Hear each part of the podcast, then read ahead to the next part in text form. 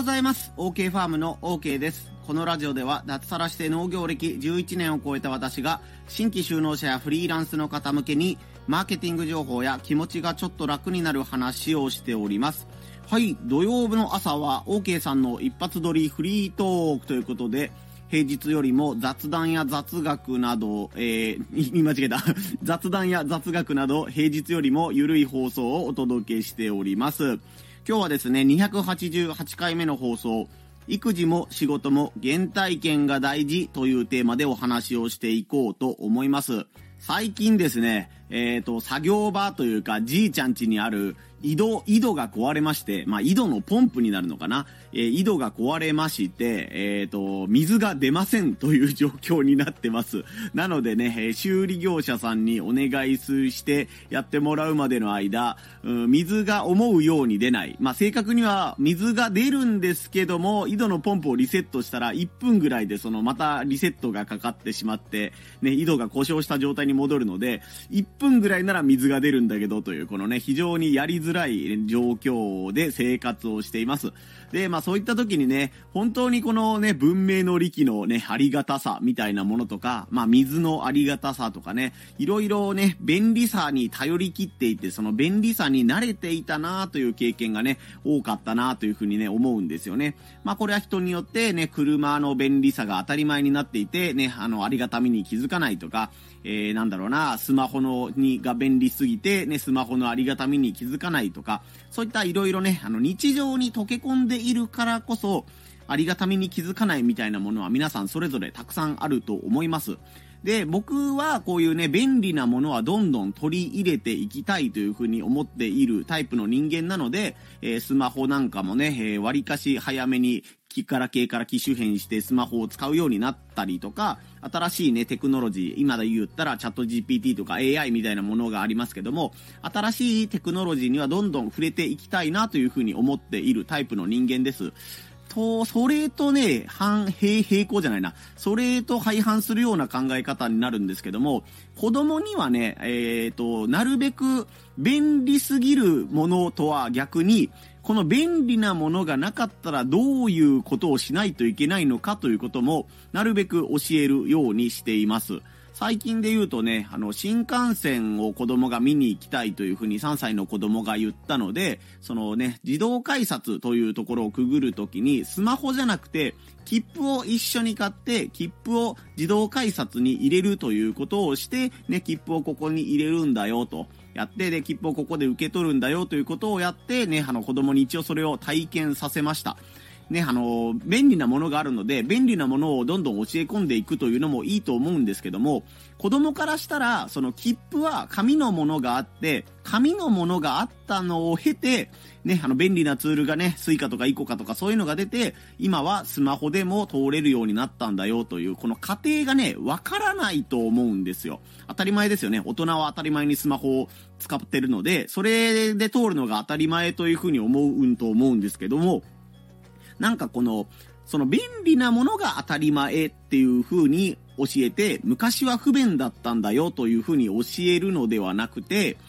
うん、昔はこうやってたんだけども、今は便利になってこうなんだよっていう風に教えるのがね、僕は手順として正しいんじゃないかなという風に思うんですよね。えー、なぜかというと、その便利なものに慣れていて、昔のね、風習とかやり方みたいなものがわからないと、その便利なものが、ね、あの、災害だとか、停電だとか、ね、故障したとか、何かトラブルがあった時に、それが一切使えなくなってしまって、もうスマホがないから何もできませんっていうね、人間になってしまうんじゃないかなというふうに僕自身は思っているわけです。なので、ね、あの、スマホが壊れた時に、え JR を使わないといけない、電車に乗らないといけない時は、ね、お金を、現金を、ここのね、自動改札の窓口の、なんていうんですか、券売機に入れて、紙のチケットを受け取る。で、紙のチケットを自動改札に通すとか、駅員さんに渡すとか、ね、こういう手順があるんだけども、最近は便利だからスマホで通れるんだよというね、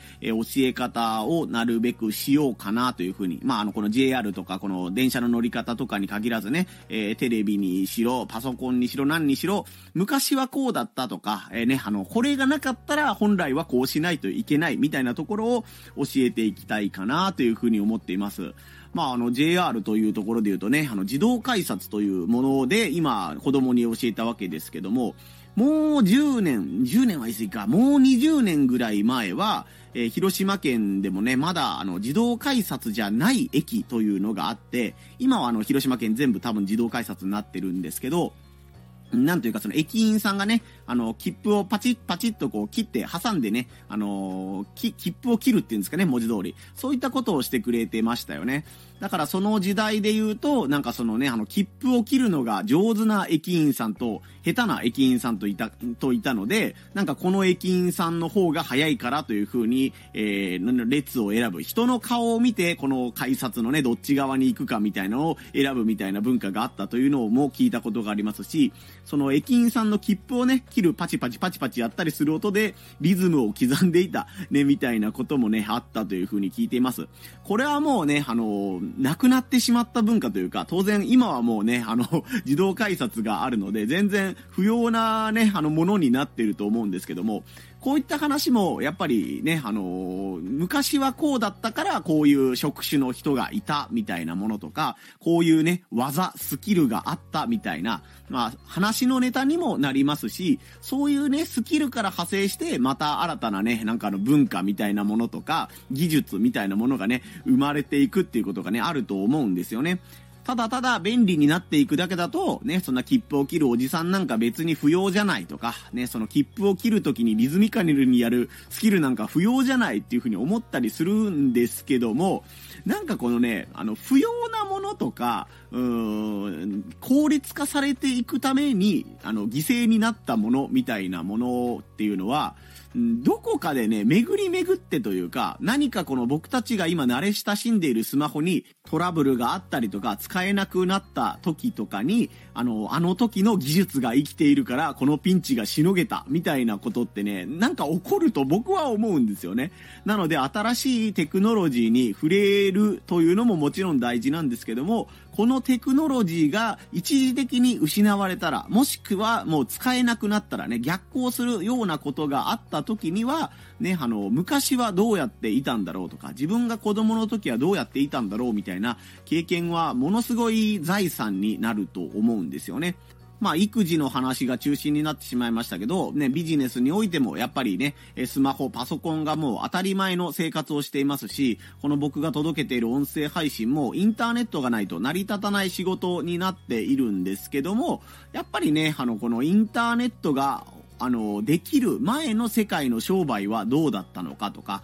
もともとね、紙と鉛筆でやり取りしていた時代っていうのは、どういうものが今よりも必要だったのかとか、そういったところをね、考えると、あのー、頭の体操にもなりますし、自分のビジネスで行き詰まった時に、あ、もしかしたらあの時のね、昔の経験とか、アナログな出来事みたいなものが、自分のビジネスをね、えー、加速させたりとか、えー、ピンチをしのいでくれるね、アイディアとかになったりするかなとも思うので、このね、ビジネスにおける自分の原体験とか、自分自身でなくても、今の業界のね、原体験、今の業界の昔は20年前はどういうやり方をしていたのかとか、50年前はどういうやり方をしていたのかっていうところを、えー、少し紐解いてみると、今とは違ったアイデアが出たりとか、子供たちとね、えー、いい、いい時間を共有できるんじゃないかなというふうに思ったので、今日はね、育児も仕事も原体験が大事というテーマでお話をさせてもらいました。